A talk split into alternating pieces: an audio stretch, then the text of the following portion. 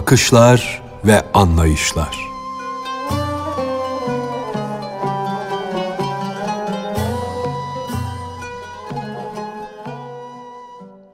Bazı bakışlar vardır. Ok gibi ciğerlere saplanır, akılları yakar, yandırır. Padişah da o bakışlara köle olur, askerleri de. Padişahlar padişahı akıl bile o bakışlara dalar da aklı başından gider. Yüz binlerce padişah o bakışın kulu kölesi olmuştu. Yüz binlerce dolunayı o bakışlar eritmiş, hilal haline getirmişti. Zühre yıldızının bile güzellik hususunda o bakışlara söz söylemeye gücü yoktu. Aklı kül, Cebrail onu görünce susar kalırdı. Ben ne söyleyebilirim? O beni susturdu. Söylemeye gücüm kalmadı. Ben o hakikat ateşinin, aşk ateşinin dumanıyım. Ona belgeyim, delilim. Padişahtan uzak düşenlerin sözlerine güvenilmez. Zaten hakikat güneşine alemi kaplayan yüzünden başka bir delil, bir belge yoktur. Gölge de kim oluyor ki ona belge olsun? Gölge varlık güneşe karşı aşağılık bir hale geliyor. Yerlere seriliyor, ayaklar altında çiğneniyor. Bu ona yeter. Bu ululuk ona delil olarak yetişir. O bütün anlayışlardan ileridedir. O anlatılamaz ki. Bütün insanların anlayışları topal eşeklere binmişlerdir. O ise ok gibi uçup giden bir rüzgara binmiştir. Eğer o kaçarsa kimse o padişahın kendisine değil, tozuna bile erişemez. Fakat başkaları kaçarlarsa önlerine geçer, yollarını keser. Bu alemde bütün anlayışlar durup dinlenmezler. Ömür meydanda koşma, çalışma, didinme zamanıdır. Oturup zevke, içkiye dalma zamanı değildir. Birinin anlayışı doğan kuşu gibi uçmaktadır. Öbürünün anlayışı ise ok gibi mesafeleri delip geçmededir. Bir üçüncüsü yelkenli gemi gibidir. Bir dördüncüsü ise her vakit geri kalır. Bu anlayış kuşları uzaktan bir av görünce hep birden o tarafa uçarlar. O av görünmez olunca şaşırırlar, baykuşlar gibi viranelere dağılırlar. O av tekrar görünsün diye bir gözü kapalı, bir gözü açık olarak beklerler. O avın, manevi zevkin, bast halinin görünmesi geçince uslanırlar da o gördüğümüz av mı idi, hayal mi idi derler. Uygun olanı şu ki az bir zaman da olsa onların bast haline girip bu yüzden güç ve kuvvet elde etmeleridir.''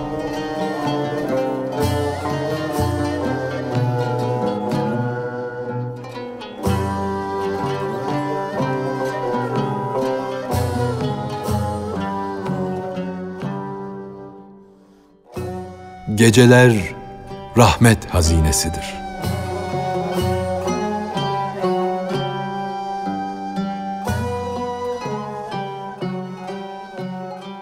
Eğer geceler olmasaydı insanlar hırstan, tamadan çırpınırlar, yanar yakılırlardı.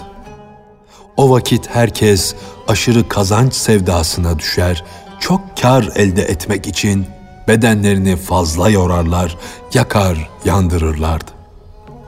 İşte bu yüzdendir ki halkı az bir zaman için olsun didinmeden, hırstan kurtarmak için gece rahmet hazinesi gibi gelir çatar.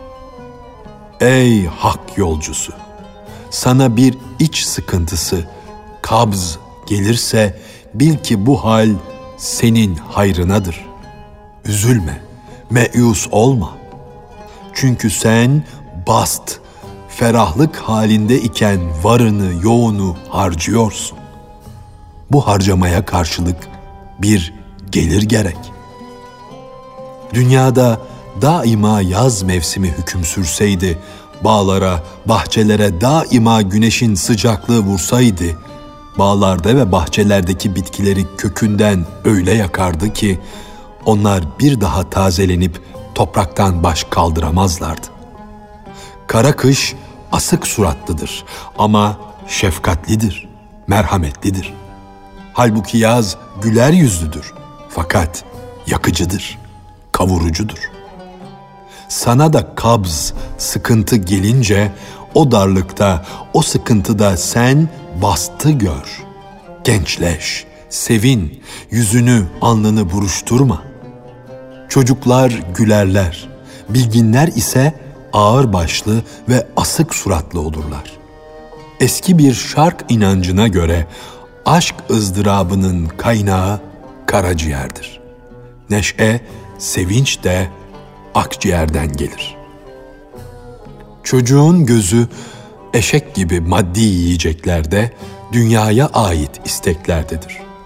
Akıllı kişilerin gözleri ise ahiret işlerinde son hesaplardadır.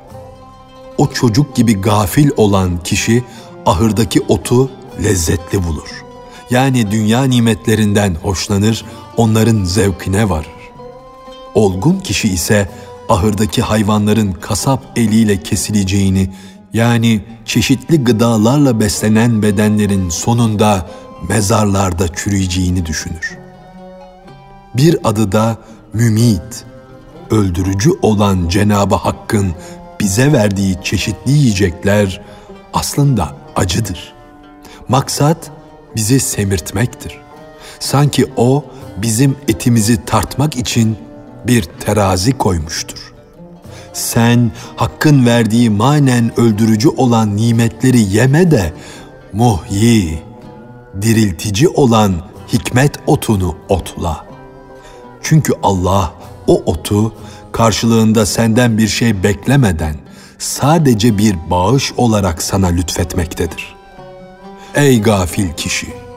Cenab-ı Hakk'ın Kur'an'da Hakk'ın verdiği rızıktan yiyin diye buyurduğu rızkı sen hikmet sanmadın da ekmek sandın. Allah'ın verdiği rızk mertebesine, anlayış ve seziş kabiliyetine göre hikmet ve marifettir. O yiyenin sonunda boğazında durmaz, seni öldürmez. Bu bedene ait olan ağzı kaparsan, sende manevi ve ruhani bir ağız açılır da o ağızla ilahi sırlar ve marifetler lokmalarını yersin. Eğer sen şu beden şeytanının sütünden kesilirsen hakkın manevi sofrasına oturursun da nice akıl almaz nimetler yersin. Bu konuyu Türklerin et yemeği gibi yarı pişmiş anlattım. Tamamını Hakim Gaznevi'den dinle. Bunu o gayb hakimi, o ariflerin onunla övündükleri Hazreti Hakim Senai İlahi Name adlı eserinde anlatır. Ey hak yolunda yürüyen kişi! Gam ye, keder ye de gam arttıran, seni derde sokan dünya ehlinin namerdin ekmeğini yeme. Çünkü akıllı adam sonunda neşe bulunan gamı yer, çocuk ise zehirleneceğini bilmeden şeker yer. Neşe, sevinç şükrü, gam bağının yemişidir. Aslında ferahlık, rahatlık ruh için bir yaradır. Gam ise manevi yaralarımızın merhemidir. Bu sebeple gamı görünce onu candan aşk ile kucakla. Çünkü o sevinç müjdecisidir. Şam şehrini iyice seyretmek için ter dökerek Rüvbe tepesine çık da oradan bak. Akıllı kişi üzümde şarabı görür. Aşık da yokta, yoklukta varı, varlığı görür. Geçen gün hamallar bir yük için sen çekme, arslan gibi ben çekip götüreyim diye kavga ediyorlardı. Neden? Çünkü o zahmette, o yük altında ezilmede bir kar, bir fayda görüyorlardı da onun için yükü birbirinden kapıyorlardı. Allah'ın vereceği ücret nerede? Züğürt bir adamın vereceği ücret nerede? Allah sana ücret olarak manevi bir hazine, sevap verir. Yükünü taşıyacağın kişi ise birkaç kuruş verir. Allah'ın vereceği altın hazinesi sen ölüp toprak altına girsen de o seninle beraberdir. O varislere kalacak mal değildir. Allah'ın sana verdiği o ecir hazinesi cenazenin önünde gider de kabirde o garip ve kimsesiz olduğun daracık yerde senin arkadaşın olur. Ölüm günü için şimdiden öl de ölümsüz bir aşkla kapı yoldaşı ol. Allah yolunda nefsiyle savaşan bir kişi karşılaştığı zorluklara sabrederse çalışıp çabalama perdesi arkasında sevgilinin nar çiçeği gibi yüzünü görmede ikiye ayrılmış, murada ermiş sahiplerini yani neşe ve huzuru müşahede etmektedir. Gam ve keder çalışıp çabalayan kişinin önündeki aynaya benzer. O aynada hakikati gören göz, gam ve kederin zıttı bulunan neşe ve huzuru görür. Nasıl bir hastalık sağlığın zıttı ise, zahmetten, eziyetten sonra onun zıttı olan zevk ve neşe yüz gösterir. Bu iki hali, bu iki vasfı eline bak da elinde gör. Avucunu yumduktan sonra mutlaka açarsın. Avucun daima yumulu kalsa yahut da daima açık kalsa da yumamasan bu çok üzücü bir hastalık olur. Avucunu açıp yummak halinde insanda bir çeşit ilahi tecelli olan kabz ve bast halinin ifadesi vardır.''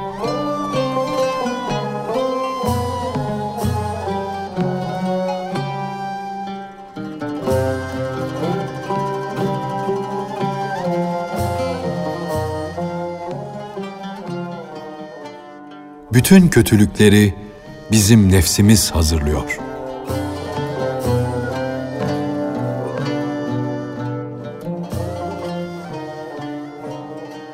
Sevgili Allah'ımızın lütfu eseri olarak bize tatlı yemişler veren fidan, bir hırsızlık edersek bize dar ağacı olur.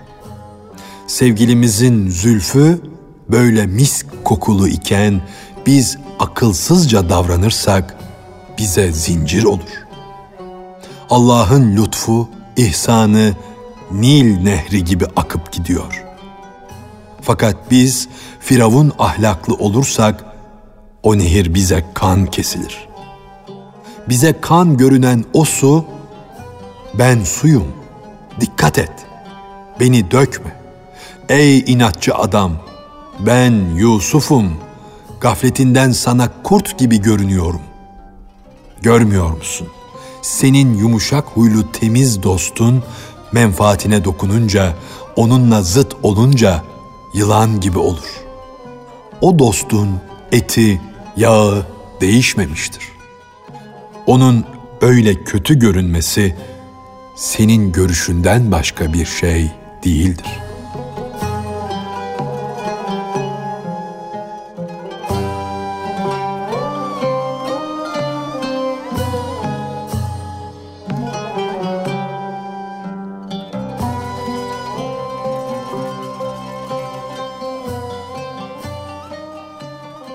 Bir sevgilinin garip aşığına gezdiğin şehirlerden hangi şehri daha güzel buldun?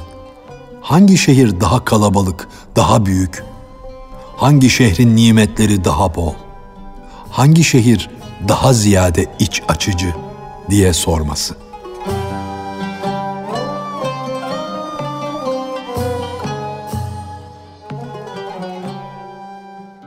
Bir sevgili aşığına yiğidim dedi.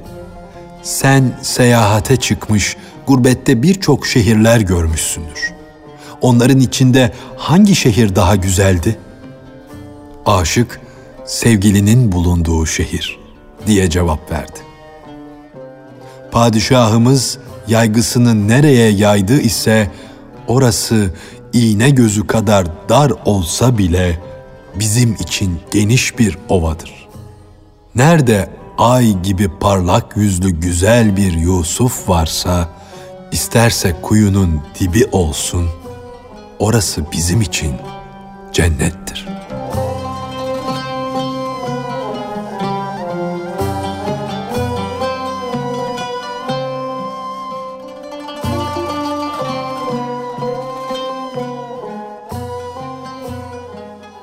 başımızdaki gizli memurlar.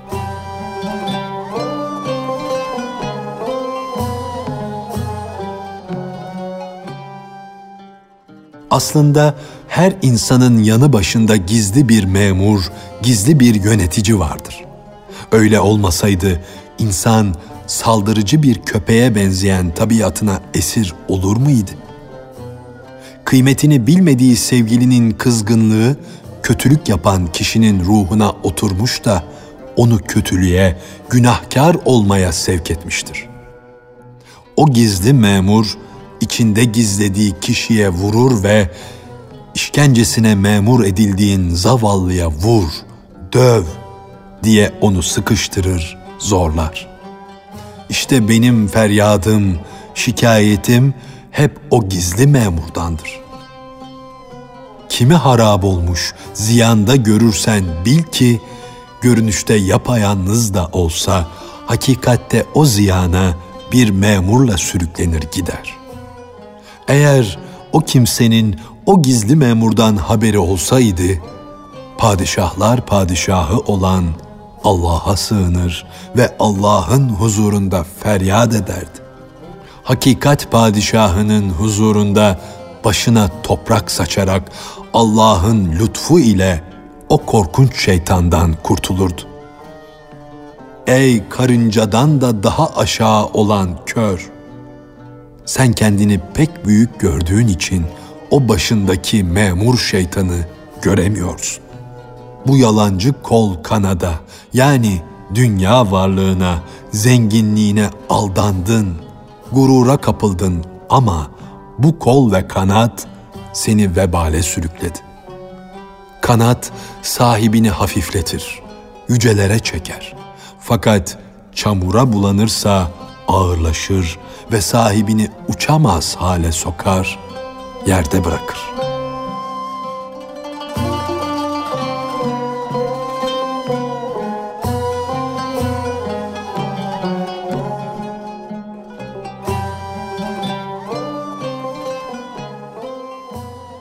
aşıkların ölümü çeşit çeşittir.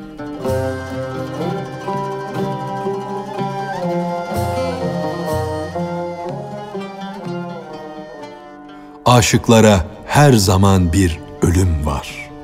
Aşıkların ölümü bir çeşit değildir. Bir aşık Allah yolunda insanları hidayete götüren yüzlerce cana sahip olduğu halde onların hepsini bir anda feda eder. Aşık her feda ettiği cana on karşılık alır. Kur'an'ı aç da bir hayıra on sevap var ayetini oku. Eğer o güzel yüzlü sevgili kanımı dökecek olursa neşe ile dönerek, zevkimden oynayarak canımı onun yoluna saçarım. Ben denedim. Fani olan bu maddi yaşayışımdan şunu anladım ki benim ölümüm yaşamaktır. Ben bu yaşayıştan kurtulunca ebedi hayata, ölümsüzlüğe kavuşacağım. Ey güvendiğim dostlarım, beni öldürün. Öldürün çünkü ölümde gerçekten de benim için hayat içinde hayat vardır. Ey nurlu yanaklı, ey parlak yüzlü, Ey beka, ey ölümsüzlük ruhu, ruhumu kendine çek. Bana karşı kavuşma cömertliğini göster. Öyle bir sevgili var ki sevgisi gönlümü yakıp kavuruyor. O dilerse gözlerime ayak basar, gözlerimin üstünde yürür. Arapça daha güzel ama sen Farsça söyle. Çünkü aşkın daha başka yüzlerce dili var. O güzellik kokusu gelip etrafına yayılınca o dillerin hepsi de şaşırır kalır. Artık susayım. Çünkü gönül el an söylemeye başladı. Sen kulak kesil, dinle. Allah doğruyu herkesten daha iyi bilir.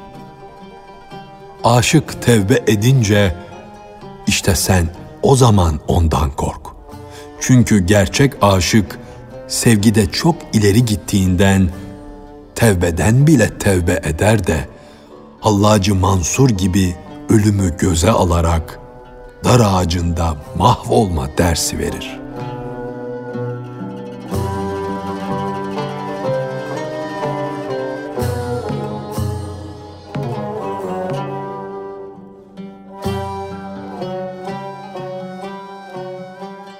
aşıklara ders veren sevgilinin güzelliğidir.